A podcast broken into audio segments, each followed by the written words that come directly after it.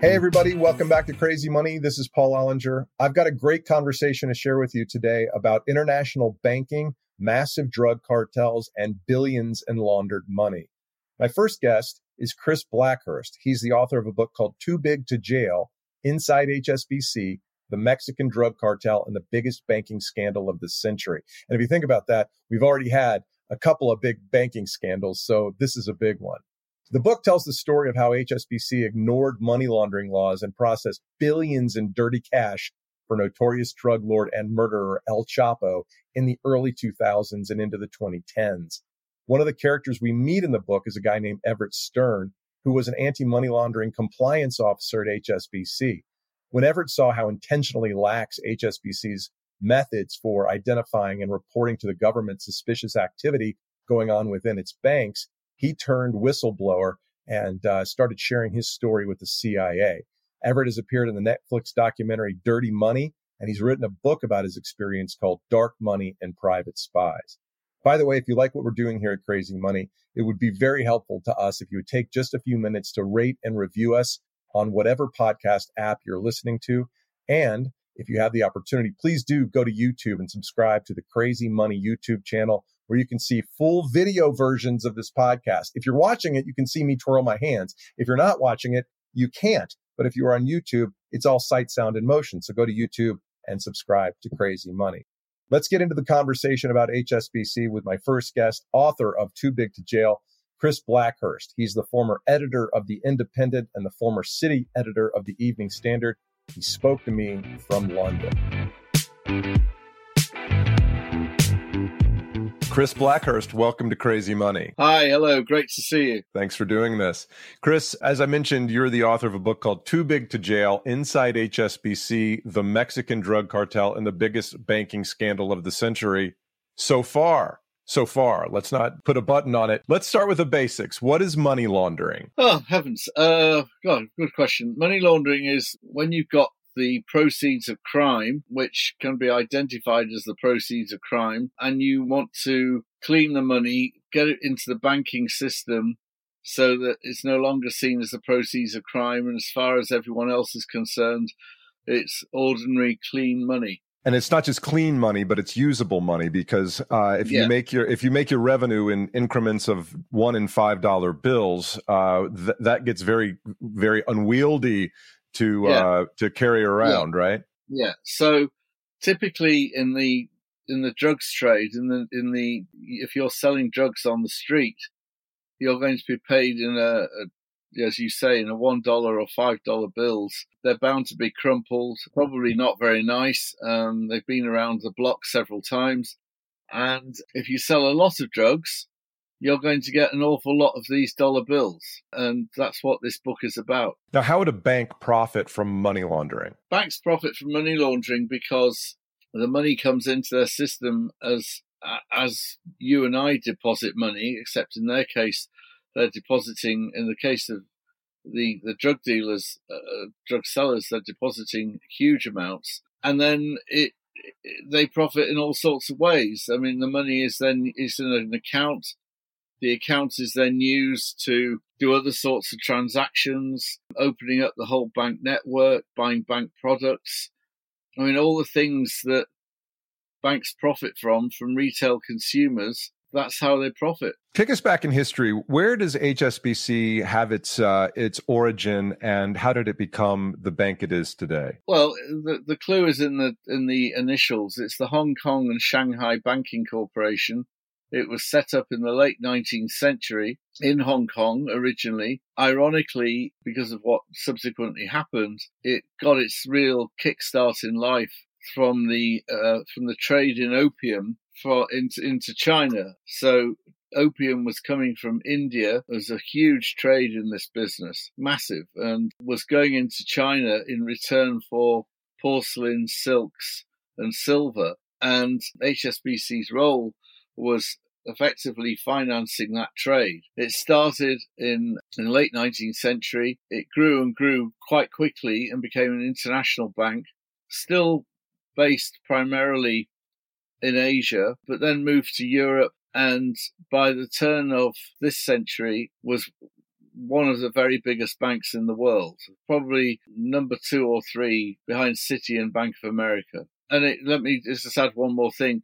It was famous within banking for following a an almost a British Empire type type type culture. It, it, didn't call its its staff weren't called managers; they were called international officers. They were nearly all single men until fairly recently, until the early 1980s.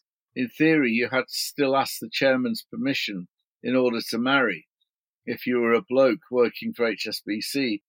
And they they called it they were called tours of duty. They used the same language really as as the military as the as they did in the British Empire when they were sending people out running various parts of the world. And that was the culture that they instilled. very disciplinarian. But then, as I say in the book, that changed. What drove that change? What drove the change very simply was ambition, greed, hubris. Uh, I mean, basically, they'd grown the bank to the point it was was named as the best run bank in the world. This is about 2002, and they took a decision. They being the board, headquartered in London, to move from Hong Kong to London when uh, Hong Kong went back to China. And they took a decision in 2002 3 that being the best run bank was great, being a big bank was great, but it wasn't good enough. And they wanted to, they literally took the decision to become the biggest bank in the world. And if you're going to be the biggest bank in the world, then you're going head to head with Bank of America and Citi and that's what happened. Um, they were under pressure from financial analysts in Wall Street and in London. They were under pressure to keep growing the profits, and investors were always wanting more. But they took this decision, and what that what that meant was there were parts of the world where they just weren't players; they weren't operating, and one of those was Latin America. And they ended up buying a bank in Mexico, which is really what the book's about. Right. So you can either take your culture and start by building one branch at a time in a new market, or you can go in and grow by acquisition. And uh, what was what were the what was the banking system like in Mexico when they were considering entering the market? Well, the banking system in Mexico uh, it had been through what's known as the peso crisis, when basically there was a huge amount of politi- political instability, there was corruption, and the currency had collapsed. There were also the drug cartels were, were fully at it. They were full, right? Yeah, they were they were operating, and Mexico was a. I hesitate to say lawless because that's not fair, but it it had it, it had major major problems. But it was also a young economy, uh, and I mean young in terms of the youth of the people, fast growing economy, and it had got some fairly decent sized banks. But by the time HSBC decided that they were going to go into Mexico and use that as a base for Latin America, the, the better banks had gone. They'd been bought by their rivals. So they were left with the fifth biggest bank, which frankly very few people outside Mexico had ever heard of, which was called Bital. And Bital operated primarily in the north of Mexico, which, as anyone watching watching us knows, is really really the drug country, uh, close to the American border. And they went for this bank. They were warned repeatedly, both internally and externally, that this bank did not really do compliance. But they took the view, and the Mexican authorities told them, but they took the view that we're HSBC, we will put our imprint on this bank. We will sort it. And they were so desperate to buy the bank that bizarrely, and it says something about the the loony, the lunacy, the crazy world of bankers, and that frankly as well. I mean, you know, this isn't this is a, a serious point that they're nearly all men. They're all driven by testosterone in huge quantities, and um, they called this deal to buy the fifth biggest bank, and I, you know, I stress the fifth biggest wasn't even the biggest. They called it Project High Noon, and that just was crazy. I mean, High Noon, as we all know, was a, you know, an old time Western movie starring Gary Cooper, and they gave it this title, Project High Noon, and that really added to the pressure on everybody involved to get the deal done and get it over the line. and that's what happened. They they ignored the warnings. They took a very simple view. We're HSBC. We know best. We, we, we will sort this out. And they bought this really, frankly, piece of rubbish, really. But, you know, that's, that's what they were left with. So when you acquire a bank, you acquire its customers. In addition to all the abuelos and uh, checking accounts of abuelitas, you also get a customer named Joaquin Guzman. Who is Joaquin Guzman and why is his business a complicated ordeal? Let's be clear. Uh, uh your your pronunciation, by the way, I can't even begin to do that. But but uh, Mr. Guzman did not have a bank account under his own name. he didn't have a checking account that said said J. Guzman, uh, Esquire of Sinaloa.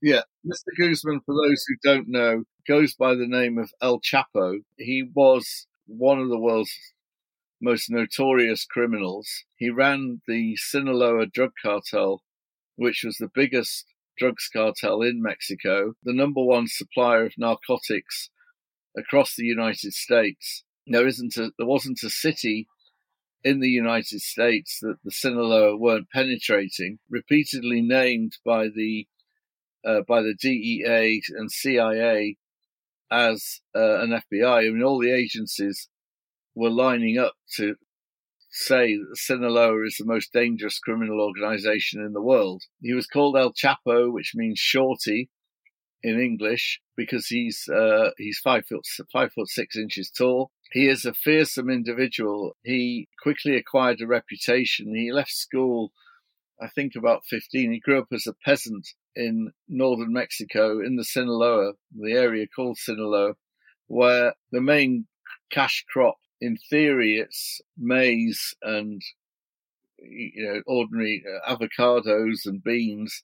In fact, the, the main cash crop is marijuana for the United States. And he not only showed an incredible ruthlessness where he was prepared to kill himself, but he also showed a, a, fantastic, and I, you know, give credit where it's due. I mean, it sounds weird. I'm applauding a drugs baron, but an astonishing prowess, organization and logistics.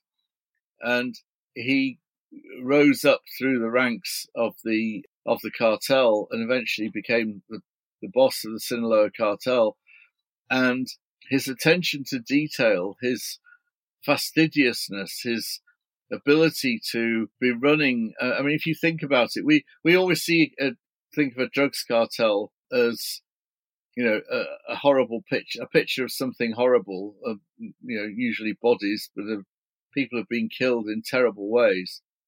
But that's only one aspect. You, you know, they don't make money by doing that. That's normally there's normally a reason for it they make their money by selling drugs, by supplying drugs. And, you know, that is a huge exercise, and particularly in the, the level he was operating. I mean, we are not talking about a guy with a couple of cannabis plants in his loft. This is a guy who was supplying tons and tons of marijuana, heroin, crystal meth, you name it, whatever America wanted. Chapo, in on, in terms of narcotics, Chapo supplied. And often using Arctics, you know, giant trucks, even submarines, aircraft. He had a fleet of about, I think it was 13 aircraft at one stage, and employing actually thousands of people. I mean, we all think of the, the people who carry guns and kill people. But again, there are a small, they're called this, the um, sicarios, the killers, but they're a small number. The main body of people are the growers, the farmers, the drivers, the smugglers. So a huge exercise. And tell me if I'm talking too much. No, no. What I'd love for you to do is, since you've just described El Chapo so colorfully with uh, the the murderous and efficient operator who who who is supplying very lethally addictive drugs to the United States of America. Let's contrast the head of that business with the head of HSBC, one yeah. Stephen Green yeah, I mean, what this book is about is about our obsession as a society with the pursuit of big. And here you had a guy who wanted the his drugs cartel to be the biggest in the world, and you also had a guy running a bank that wanted his bank to be the biggest in the world. And the guy running the bank, rather perversely, was a, called Stephen Green, English, originally worked at McKinsey, but he was famous in banking for being something quite rare, which is he's an ordained priest. He espouses ethical capitalism, writes books about it, or has written books about it, and to the to the out to the rest of the world. I mean, there's a, a line in the book saying that his colleagues would notice that he wrote he wrote his sermons on business flights. So to the world, he was this holier than thou banker. I mean, his nickname in the city was God's banker mm. in London, um, and that you know that there aren't that many. There aren't many people in banking, certainly in those days, and we're talking 20 years ago, there were not many people then who were in London anyway, very few who were out Christians. I mean, there were obviously plenty of people who were Christians who went to church and and uh, you, you know were quite quite religious in their beliefs. But he led with his Christianity. Yes, he did, um, and he was very out there. He was out. He was always making speeches about capitalism, but he also harbored this ambition, and his ambition was for HSBC to become the biggest bank in the world. And so, you've really got the these two contrasts, two contrasting figures. But what they both have, as well as ambition, they're very good business people. You know, they, they seriously are. They're not. These are two people who've got to the very top in their. I don't know if you can call Chapo's a profession, but he's got to the very top. Green had got to the very top, and in parallel, they set out to turn their own organizations into the very biggest. Chapo had a big, big problem, which you've alluded to, we alluded to earlier, which is he's selling drugs all the way across the United States. And we are talking, you know, the volumes are colossal. And um, he's receiving grubby dollar bills from people that buying drugs on the street. And contrary to myth, um, and contrary to the film, I think it's Scarface, where they go into a bank with a hold all full of cash. You cannot do that in the United States. You can try, but good luck because if you go into a bank in downtown wherever, you know, with a bag, a hold all full of cash, the cameras will start whirring and you know, you will be spotted, you will be taken to one side, you will be asked questions galore where this money's come from. Chapo had all this money, tons and tons of it. So his solution was to smuggle it back down the same lines that he'd used to get the drugs in. He took it back into Mexico, where to his immense satisfaction, he discovered and delight, he discovered that this funny bank in his area had, was now part of a much bigger bank, an international network, and they weren't pursuing any controls. Contrary to what HSBC had told the Mexicans, they really took their eye off the ball and they were not bothered. And so he was really literally pushing at an open bank counter. I mean, the, the record deposit in one day. And I just ask you and people watching and listening that, to imagine this. You're in a bank. The guy in front of you in the queue, um, he deposits 933,000 US dollars in cash.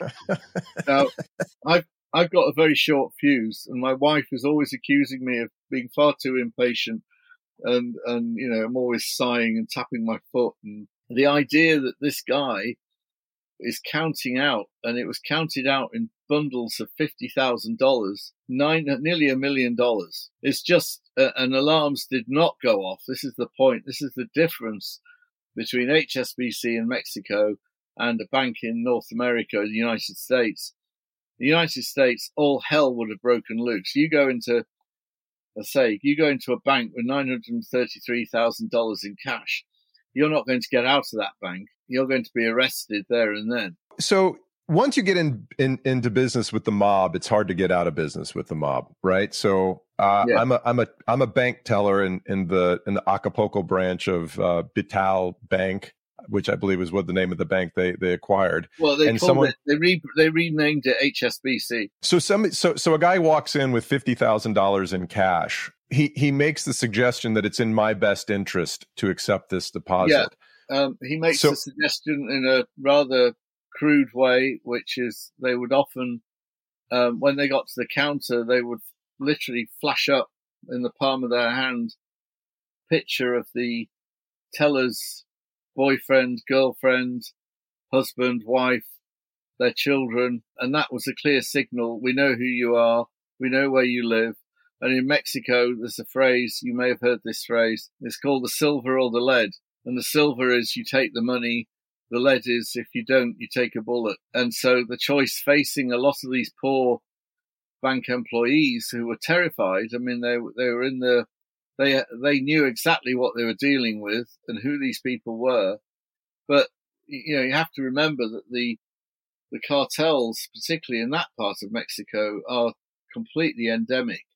They are so embedded in and they are te- petrified. I mean, they've all, the, the murder rate was huge and, um, and they would murder freely just as a warning to others, almost like a marketing tool. And, um, so they're petrified. And then the other thing, I mean, just so we're under no illusion, and no one was under any illusion what was happening, Chapo, who's a very resourceful character, I mean, Chapo's whole career is characterized by amazing audacity. Um, he escaped from prison twice. He had a tunnel dug under his cell that was a mile long with air conditioning and railway tracks and lighting. I mean, this is a one hell of a guy. And um, he realized that the whole process of depositing the money was taking too long. And it was also risky because people, you know, if you see a guy, uh, a man or a woman walking across the square with a bag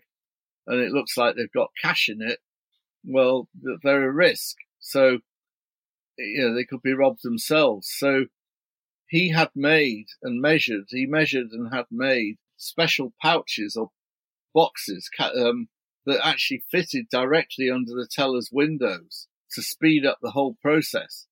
And the teller, all they had to do effectively was weigh the bag or weigh the box. And then they were on their way. And the whole thing, depositing large amounts took literally seconds, seconds. And they literally have the chit ready and the receipt and everything and just like that gone. And then, but even that wasn't enough. Um, it still gave Chapo a headache because by law in Mexico, a Mexican bank account has to be in pesos and the peso is not an international currency. It's not solid currency. The, the, the currency that everyone wants is the dollar.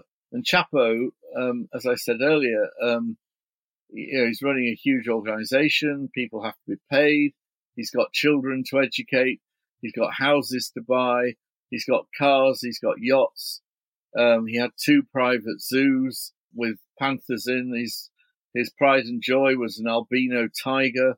Sure. He had to buy aircraft, submarines. So how do you do that? You pay for them with dollars. You don't pay for them with pesos. You and you don't pay in cash. You, you know, you, you, can't educate your children. You can't turn up at a school with a bag full of cash to pay the school fees. That's not how it works. So, and you can't buy a house that way. So he needed to get his peso accounts into dollars and HSBC made available. I'm not saying they, they sat down with Chapo and discussed his options, but it was obvious, as I repeat to everybody, what was occurring. They made available their Cayman Islands operation. And basically, you paid the money into an account in Mexico. It was then transferred immediately to another account in the Cayman Islands where it's held in dollars. And then you're free then you, you have access to the entire banking financial world. You can do anything you like with a dollar account from the Cayman Islands. And, um, in, in one year, I think it was 60,000 accounts were opened at HSBC Mexico's Cayman Island branch. There never was a branch. There was never bricks and mortar. There was no front door saying HSBC Mexico. Nothing. It was all being done on screen in Mexico City. Um, but 60,000 accounts were opened and they held $1.2 billion in cash. And, you know, it doesn't take a genius to think. And by the way, the people owning these accounts all came from addresses in northern Mexico where apparently they, when they were filling out their forms to you know, what you do for a living? Most of these people were, were literally growing melons and avocados in their backyards. Yet somehow they, they were depositing loads of money. I got to get into the melon business uh, if, if that's the kind of money it generates. So there's a quote you mentioned Scarface earlier, and there's there's a scene in Scarface where uh, Tony Montana, played by Al Pacino, is is meeting with his banker, and and and Tony is asking for better terms, and the banker replies, "We're a legitimate bank. The more cash you give me, the harder it is to rinse." So you can see how this could start on a local level in some Sinaloa branch. But at a certain point, there's no plausible deniability at a corporate level. And since HSBC Mexico had processed $16 billion in US cash deposits in four years, there's a point at which HSBC has to be aware that they have a problem on their hands.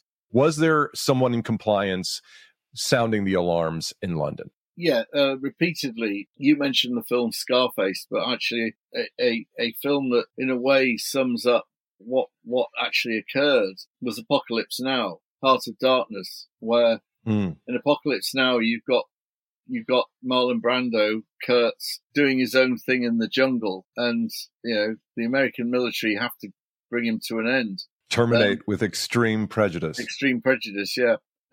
what that's about is a guy who's a long way from the center, who's not being controlled, beyond control.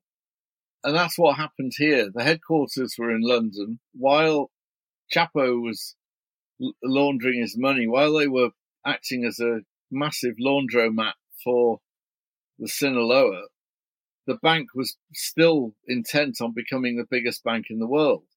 And that meant it had to had to be buying things, and they were a lot bigger than Bital. In the in the United States, it bought Household, which was a huge consumer lending credit card business, you know, that from memory, they paid $14 billion for that. They bought banks in Argentina, in Brazil, right across the world. So the management, and they also set up or grew their own investment banking operation because, you know, you don't get to be the biggest bank in the world if you can't rival JP Morgan and um, Goldman Sachs on the investment banking side.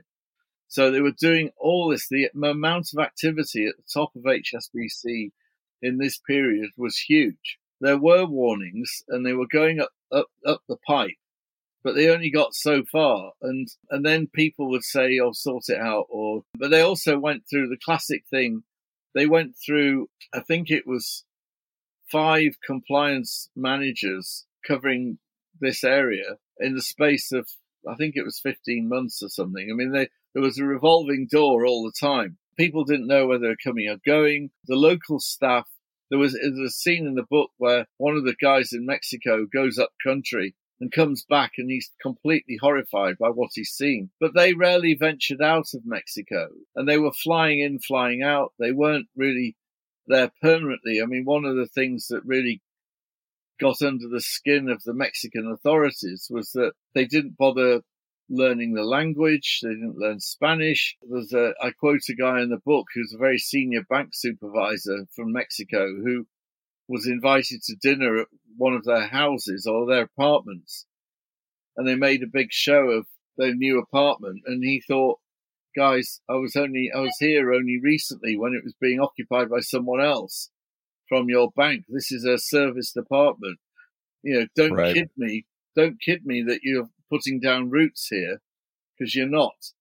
And so all that was going on. And the other thing that was happening, which, which you've alluded to with the, the reference to um, Tony Montana and the bank, is that the bank was making enormous profits from Mexico. They they went through the billion dollar revenue mark, which is unheard of for for Mexico. Um, the amount of business that this one country was generating was was enormous. And the fact that they never really bothered to, or perhaps they didn't want to, to explore exactly what what that business where it was coming from. But on the end of it, they were looking at enormous, fantastic bar charts and charts showing great performance by Mexico. And nobody wants to stop that party. No, and the the of course somebody does want to stop the, the party, and they were becoming more and more alarmed, and that was the, the DEA and the CIA. And to be Boo, fair, the Mexican, par- party killers. No, I, I know, and to be fair, the Mexican authorities, they could all see what was happening. And in the end, the, the CIA, DEA, I mean, they all got together and they said enough is enough. I detail in the book there were three separate strands of inquiry were, were happening in different agencies. So in, um, in Queens in New York, there's a, a, a great classic NYPD detective called Frankie Di, Frankie Di Gregorio, who is a, is a drug buster. And he busted, him and his team busted a guy in Queens and as a, and they thought he was a middle ranking dealer. And then they started looking into him a bit more and realized they really caught a, quite a big fish, but all his money was going, and we're talking his case, it was, I think, several hundred thousand dollars, all going through HSBC. And they started thinking HSBC, H, everywhere they looked, they kept seeing HSBC.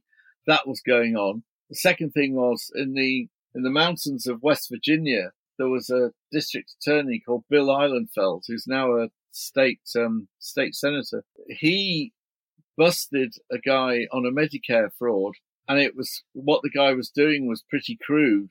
And again, the money, his profits were going through HSBC, and this made Ihlenfeld think because what he'd uncovered was so basic, and I say so crude that any right-minded bank uh, would have spotted what was occurring. It was just obvious. And so he sought permission to widen his inquiry and take a closer look at HSBC. So that was the second.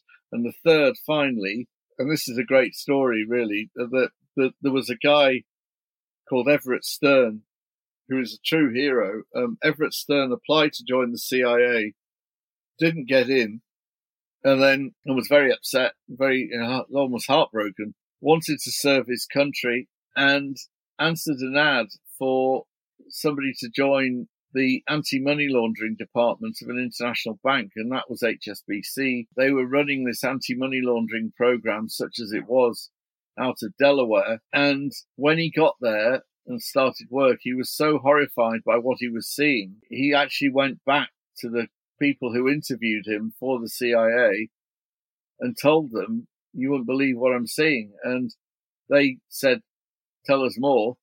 And so he became uh, effectively a sort of whistleblower. So you have the CIA, the D, uh, mean, all these different strands. They all, finally all came together.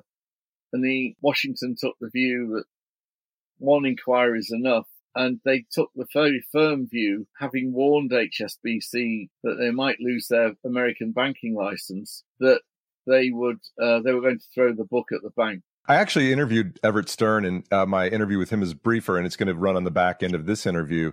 He is an interesting guy, and he found that the compliance was a joke, and that they were basically just when when when alerts would come up, they would just close them, and if he ever tried to raise an issue, his supervisors would call him a troublemaker and tell him Yeah, to Yeah, you know, I mean, just uh, go back, sh- shut up and do your job when your job is to close all these reports out and and pretend like we're complying with uh, a previously issued order, right? yeah. I, I- mean, what what he found, he, because he was a serious-minded individual with a strong sense of right and wrong, he was shocked and horrified, and decided to do something about it. There were other people around him, and this is detailed, where HSBC's solution, having had warnings galore about its lack of money laundering controls, its solution was the classic corporate banking solution to anything. They just went for size. So they literally went out, they, they moved, I think they recruited, it was definitely 200, and I think in the end it had become 400 people to, to work in this area. But these were people who had, they weren't really bank employees. They had no career structure, no career path. They weren't people who'd been to school and college who wanted to become bankers. They, and so they had no sense of climbing the ladder or anything like that. They were literally fodder. I mean, they were just there to go through the systems. And the way it was applied, and this is what you're alluding to with, with Everett, was they were effectively being paid or rewarded by quantity. How many accounts you get through. And there was no nothing in it for them to put the brakes on and set off alarm bells because that held up the process. So yeah. they were just literally ticking boxes. It was shocking and and it was blatant and yeah, I mean it was uh, in every way. It's this book's really it's about a bank that wanted to be too big, a drugs baron who wanted to be big, but it's also almost about everything that can go wrong does go wrong. Yeah, the title of the book is "Too Big to Jail." Obviously, a reference of to the to the 2008 bailout and uh, the "too big to fail" phenomenon, which means the banking system is so intertwined that if it yeah. fails, big horrible things happen and that directly informs what happens with the the, the investigations of the united states government yeah um, can, can you walk us through yeah. despite the fact that the government has this ironclad case of just horrific violations of money laundering laws to the tune of tens of billions over years with no deniability in terms of senior executives knowing this is going on. Yeah. And yet the course of action that the government takes is yeah. is not one to pursue any criminal yeah. charges. So the Department of Justice it finally lands on their door, their desk. They decide in no uncertain terms that they are going to go after HSBC and the senior bankers. They are very conscious that no senior banker was jailed over 2008. And this is what 2000 this is 2012. Yeah, this is 12. So 4 years previously just 4 years previously the world nearly crashed. Right. And no no banker went to jail. So this is weighing heavily on them. This is actually a motivation for going after HSBC. They decide they're going to, they interview. I mean, they're interviewing people, interrogating them, and thing. And then, literally, right at the very last minute, and it's all in emails where they're talking to each other about bringing prosecution, getting ready. The British government, in the shape of George Osborne, who was then the Chancellor, so that's our equivalent of um, financial secretary, he intervenes. He gets in touch with these opposite numbers in Washington and says to Geithner. them, it says to them, if you prosecute HSBC and its bankers, you run the risk of bringing down the entire bank. You also, therefore, run the risk of bringing down the entire banking system. And this, of course, caused alarm. I mean, you know, great panic within Departments of Justice and the, the Brits made another claim which was dismissed immediately, which was, you're only doing this because we're not an American bank. Well, that was, right. that was ruled out. That was just, you're joking.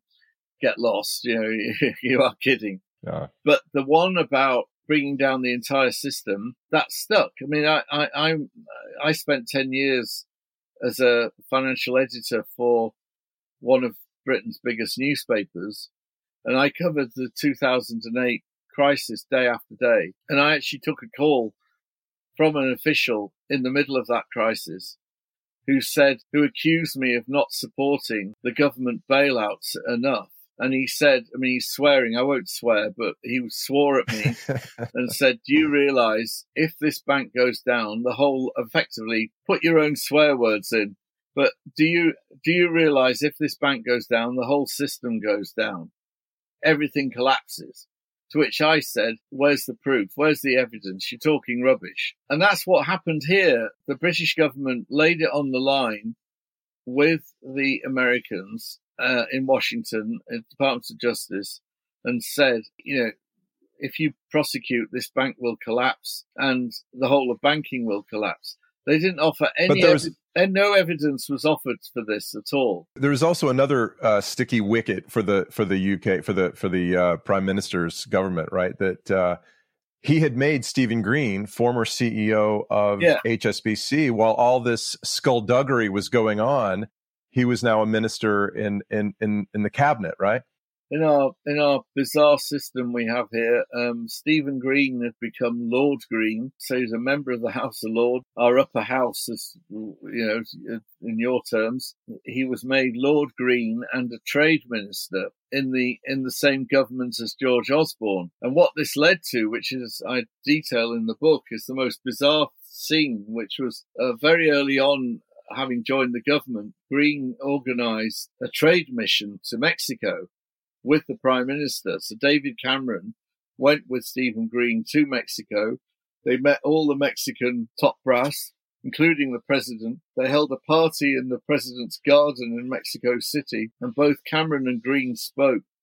Green made a speech about the importance of Mexico as a trading center. While he was saying all that, only a few blocks away, investigators were poring over his bank. I mean, you can't make this stuff up, really, but it's actually what happened.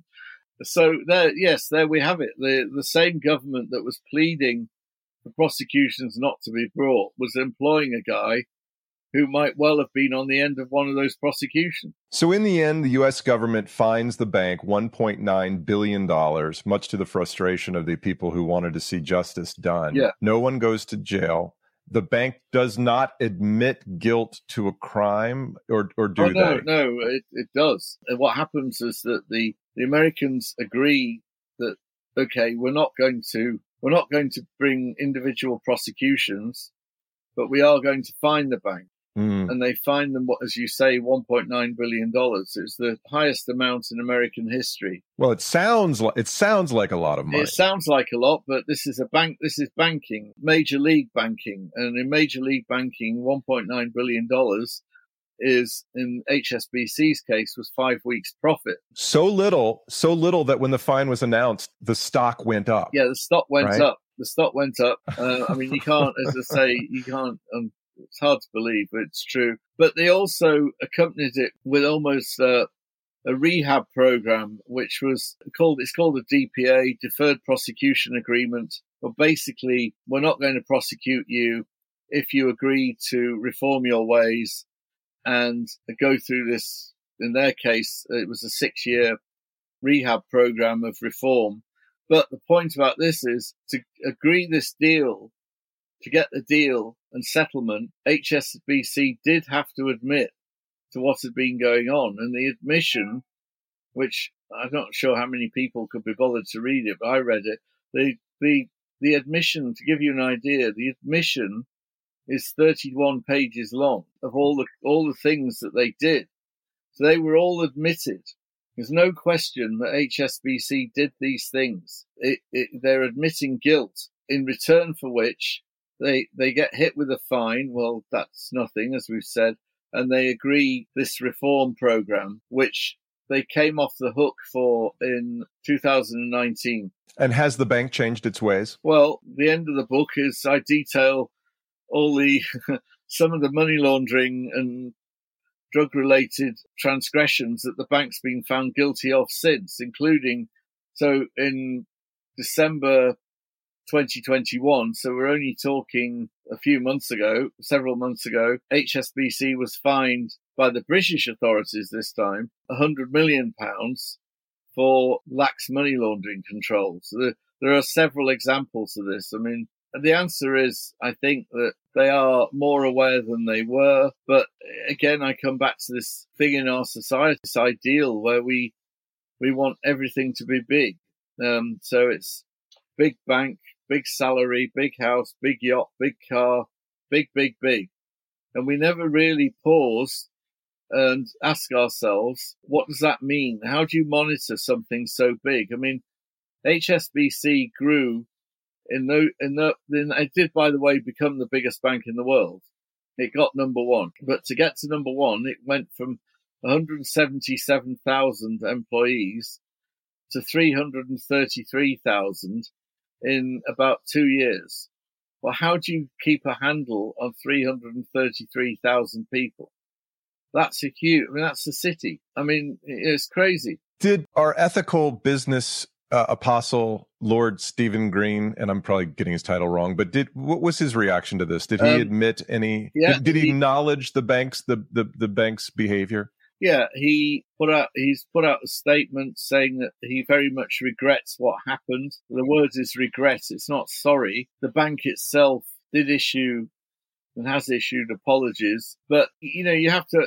Towards the end of the book, I I talk about an American lawyer, Rich Elias, who actually worked in the DOJ, Department of Justice, and was so horrified by what he saw um, that they weren't bringing prosecutions that when he actually eventually left the DOJ and went into private practice, he brought a prosecution, he brought a case on behalf of American victims of Chapo, of the Sinaloa. And his argument was, uh, this was a case against HSBC, and his argument was that the money that was used to pay for the killers, pay for the bullets, pay for the horrible way these people died, that money was laundered through HSBC. And he's got quite a lot of support for this. The problem is that legally, of course, you can't prove that the actual bullet that I used to shoot you, um, that the money went through HSBC. You can't prove that. But nevertheless, he was making a very strong point, and it, I, I, make it repeatedly in the book that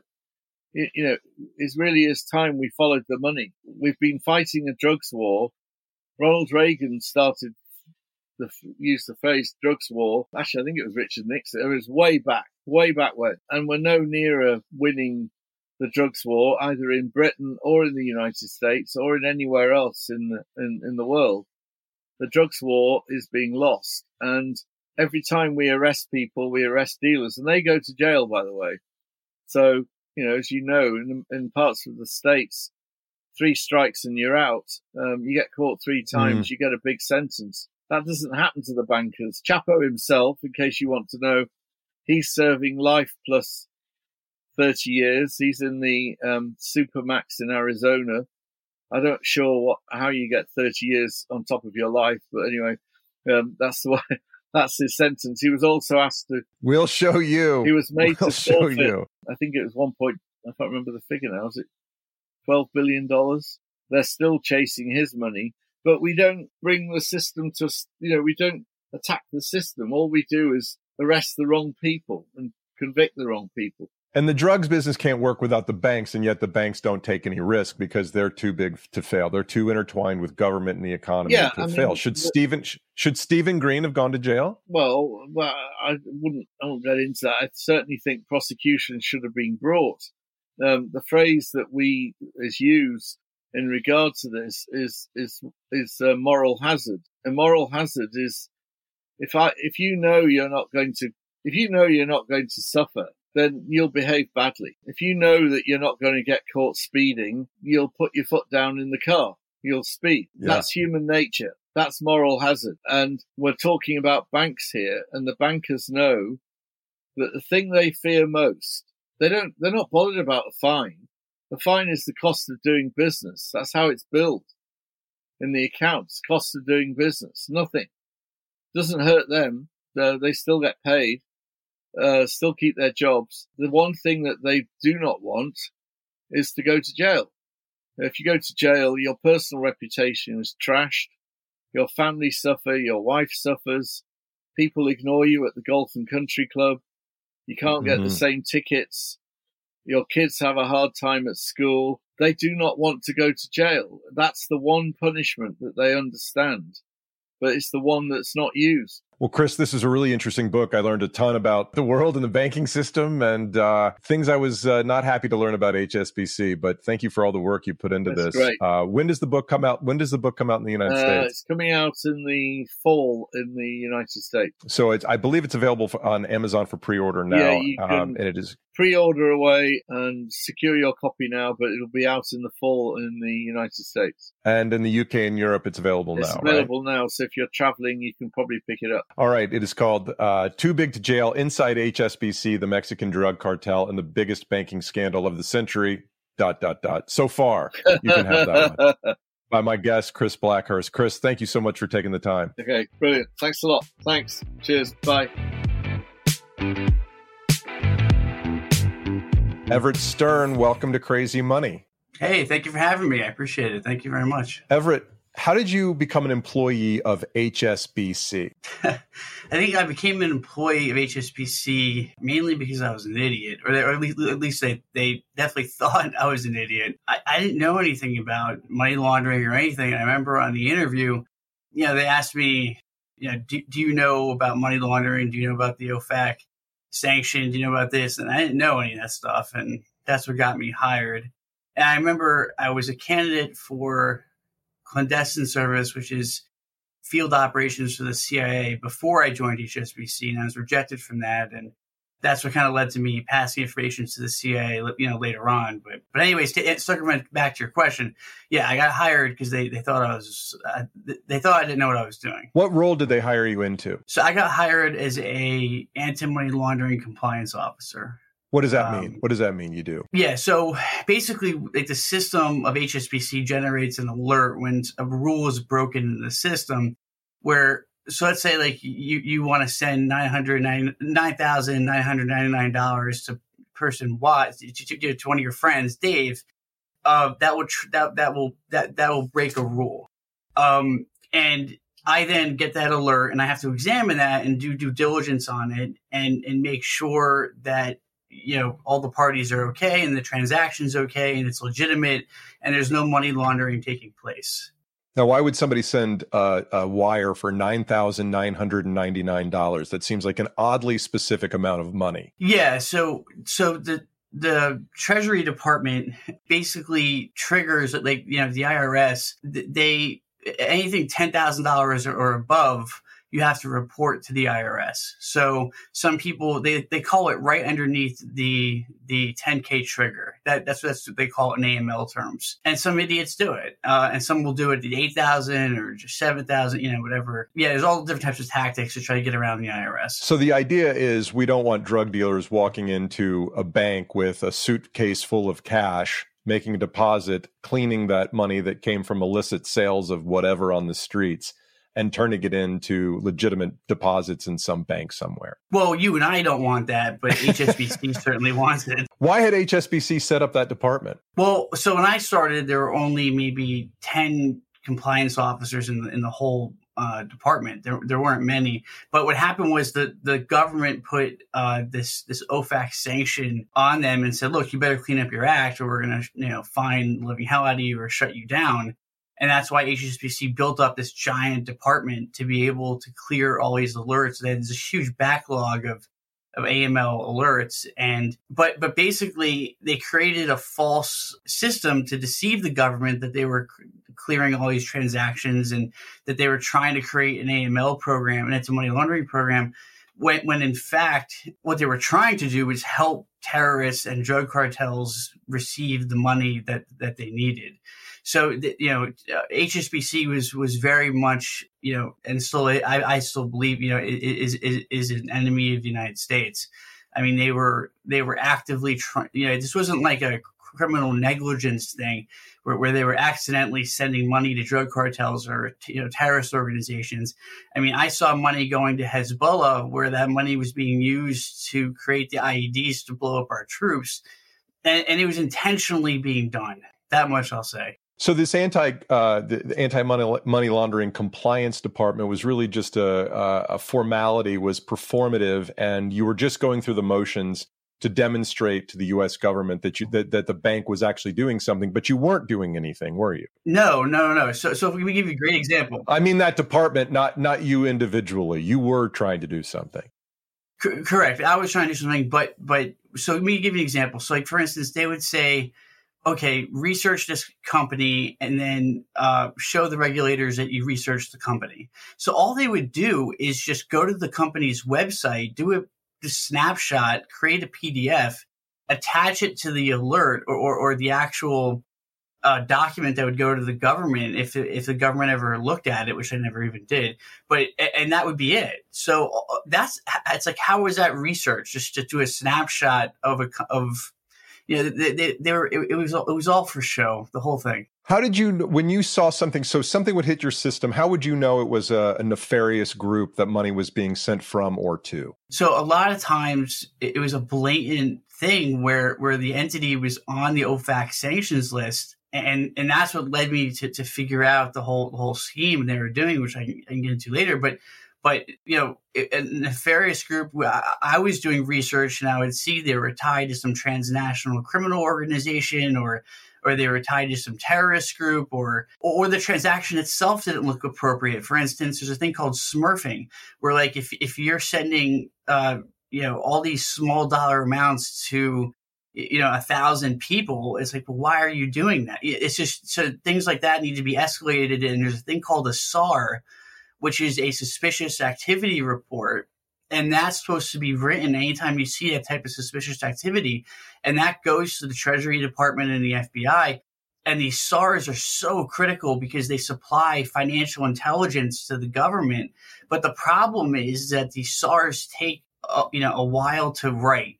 So the HSBC hated writing these SARs and they didn't want to write the SARs because it, it, it, it prevented them from clearing as many alerts as possible, which, which we had we had to clear as many as, as we could. But I tried writing as many SARs as, as I could, but most of them were denied. So the so so the priorities of HSBC and the priorities of national security are really in direct opposition here. Yeah, because what HSBC was doing, and this is not just HSBC, but all compliance departments, is uh, you know anti money laundering, is that they're trying to protect the bank from the government right?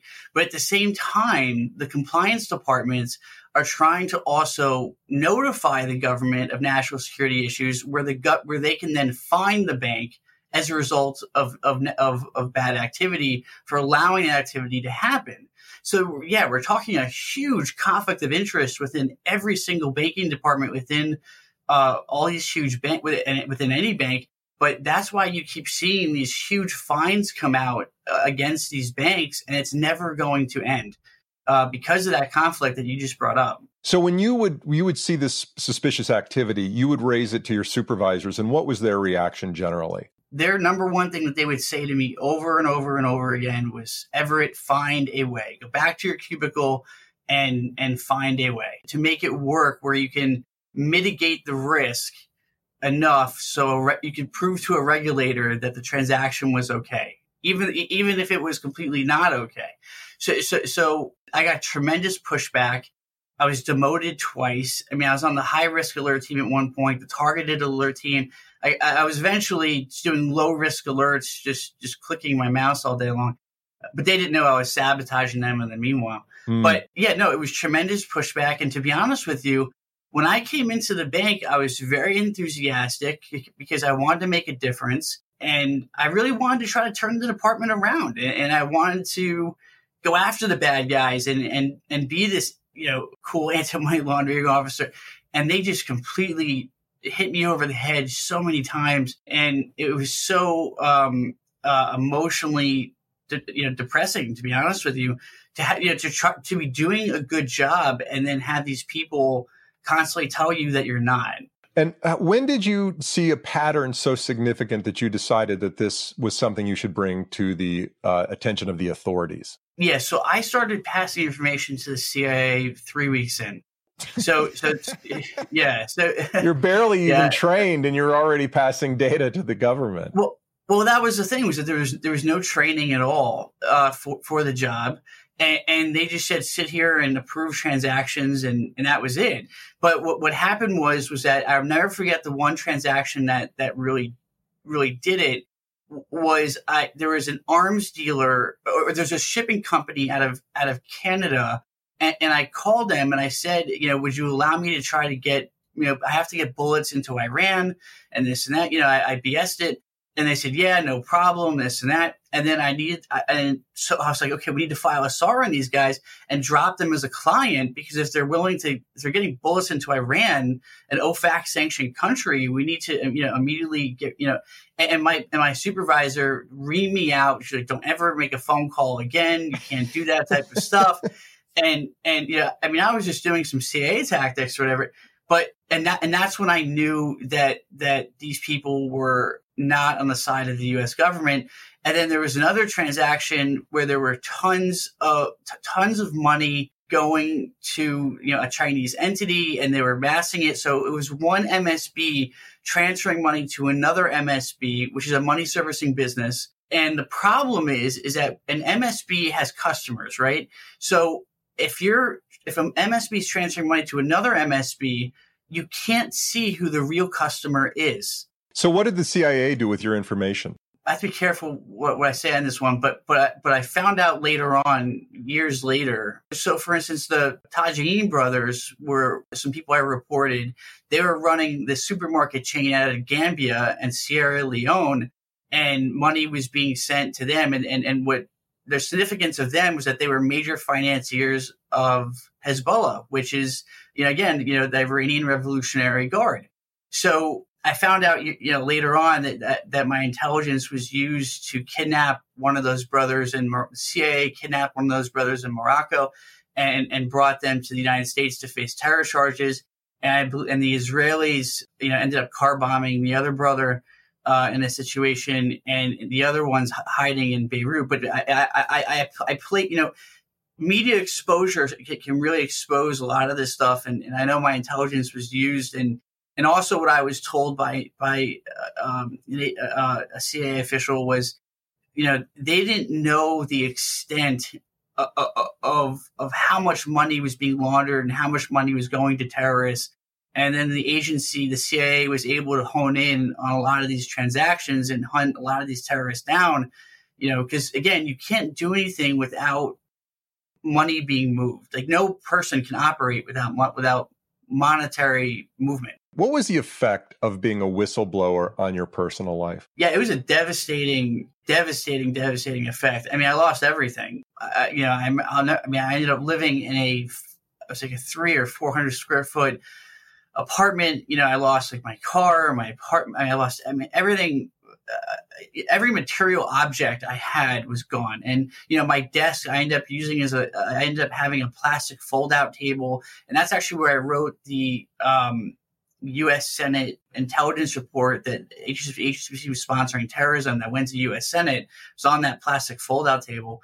And then, you know, I had a cot that I was sleeping, uh, uh, you know, like an actual camping cot that I was sleeping on as a bed. And I had all these, you know, like a beanie bag thing as my couch for from Walmart. And, it, it, you know, I think my whole apartment I purchased for probably a hundred dollars at Walmart, to be right. honest with you.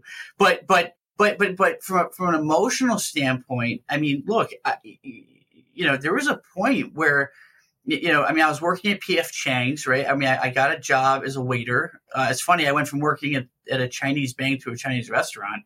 But you know, th- I mean, but but they ended up, you know, PF Chang saved me because they gave me lo mein and they gave. I know this is funny, but but they gave me food and they, they, they gave me a living, a play, a, a way to make money. And even as an MBA, making all this money at HSBC, but it was depressing because knowing that these guys back at HSBC were making ninety thousand a year when I was, you know, making you know two fifteen an hour plus tips but at least I did it with honor, you know. And, mm. and but but at the same time, I'll never forget sitting at my chair. And, and, and, you know I'll never forget like when the Justice Department you know when when when nothing happened and and the bank w- was fined but nobody went to jail. I mean I was going to kill myself to be honest with you. I mean to be uh, it's it's, it's a, that's a vulnerable thing to say, but it, it, you know, it's true. I, I, felt like I lost everything. Like I, I lost justice. I lost. You felt you know, betrayed. Material. Yeah, yeah. I felt absolutely betrayed. Um, you know, uh, and in every aspect of my life, and most of my family and, and friends bailed on me, and it was, yeah. So being a whistleblower is no joke. I mean, anyone who you know does that has real balls. Would you do it again? Yeah, without hesitation because could, because because it, it, it's a matter of honor and and, and um, it, you know it's a matter. Look, I did the right thing, and I don't say that out of arrogance, but I did the right thing, and uh, and and as a result, good things did did happen as, as not to me, not just to me, but but in, to, I think to the world in general. I think some good things had to have happened. I don't know what they are, but but all I know is that I, I, I did the right thing, and yeah, I would do it again. And you have to always do the right thing, eh, eh, no matter what. And I think people are losing that in society today, where where they're they're too worried about losing things and and and what people think and no, no. It's like the world would be a better place if just if just every individual just did the next right thing. And I'm not saying I'm an angel or something, or I'm some like guy that always does the right thing. But in this instance, when you're dealing with terrorists and drug cartels, and these people were, were, were out to kill me afterwards, you have to understand. I mean, I put a pretty big target on my back. You, you know, it doesn't it was for the greater good. You know, I, I, mean, what advice would you give somebody else out there who's thinking about taking a stand, uh, a David versus a Goliath? What would you tell them? I would say it, it, for, for for someone who's going to you know do, do do the David and Goliath, I would say one every single person should should be taking on some David and Goliath role in their life in, in some capacity. It doesn't have to be some huge one, but it has to be something. But there has to be a David and Goliath, and you have to be willing to lose it all you can't go into a David and Goliath situation saying, you know what, I'll, give a half measure and, and, and, I'm not willing to lose lose it all. Like right now, I'm willing to lose my business. I'm willing to lose my car. I, I, I just don't care. And that's where the enemy, that, that's where they have the problem because how do you fight a guy with nothing to lose? Right now that not that that's the way a David and Goliath wins. And also, you know, remember David not you have to remember David wins in the end.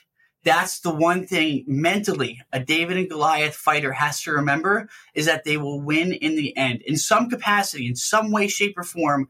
Well, Everett, we'll leave it there. Thank you so much for your time and keep fighting the good fight. Oh, thank you, sir. I, and I, I appreciate it. Hey, everybody, if you like what we're up to here at Crazy Money, do us and yourself a favor by following the show on your favorite podcast app and subscribing to our YouTube channel.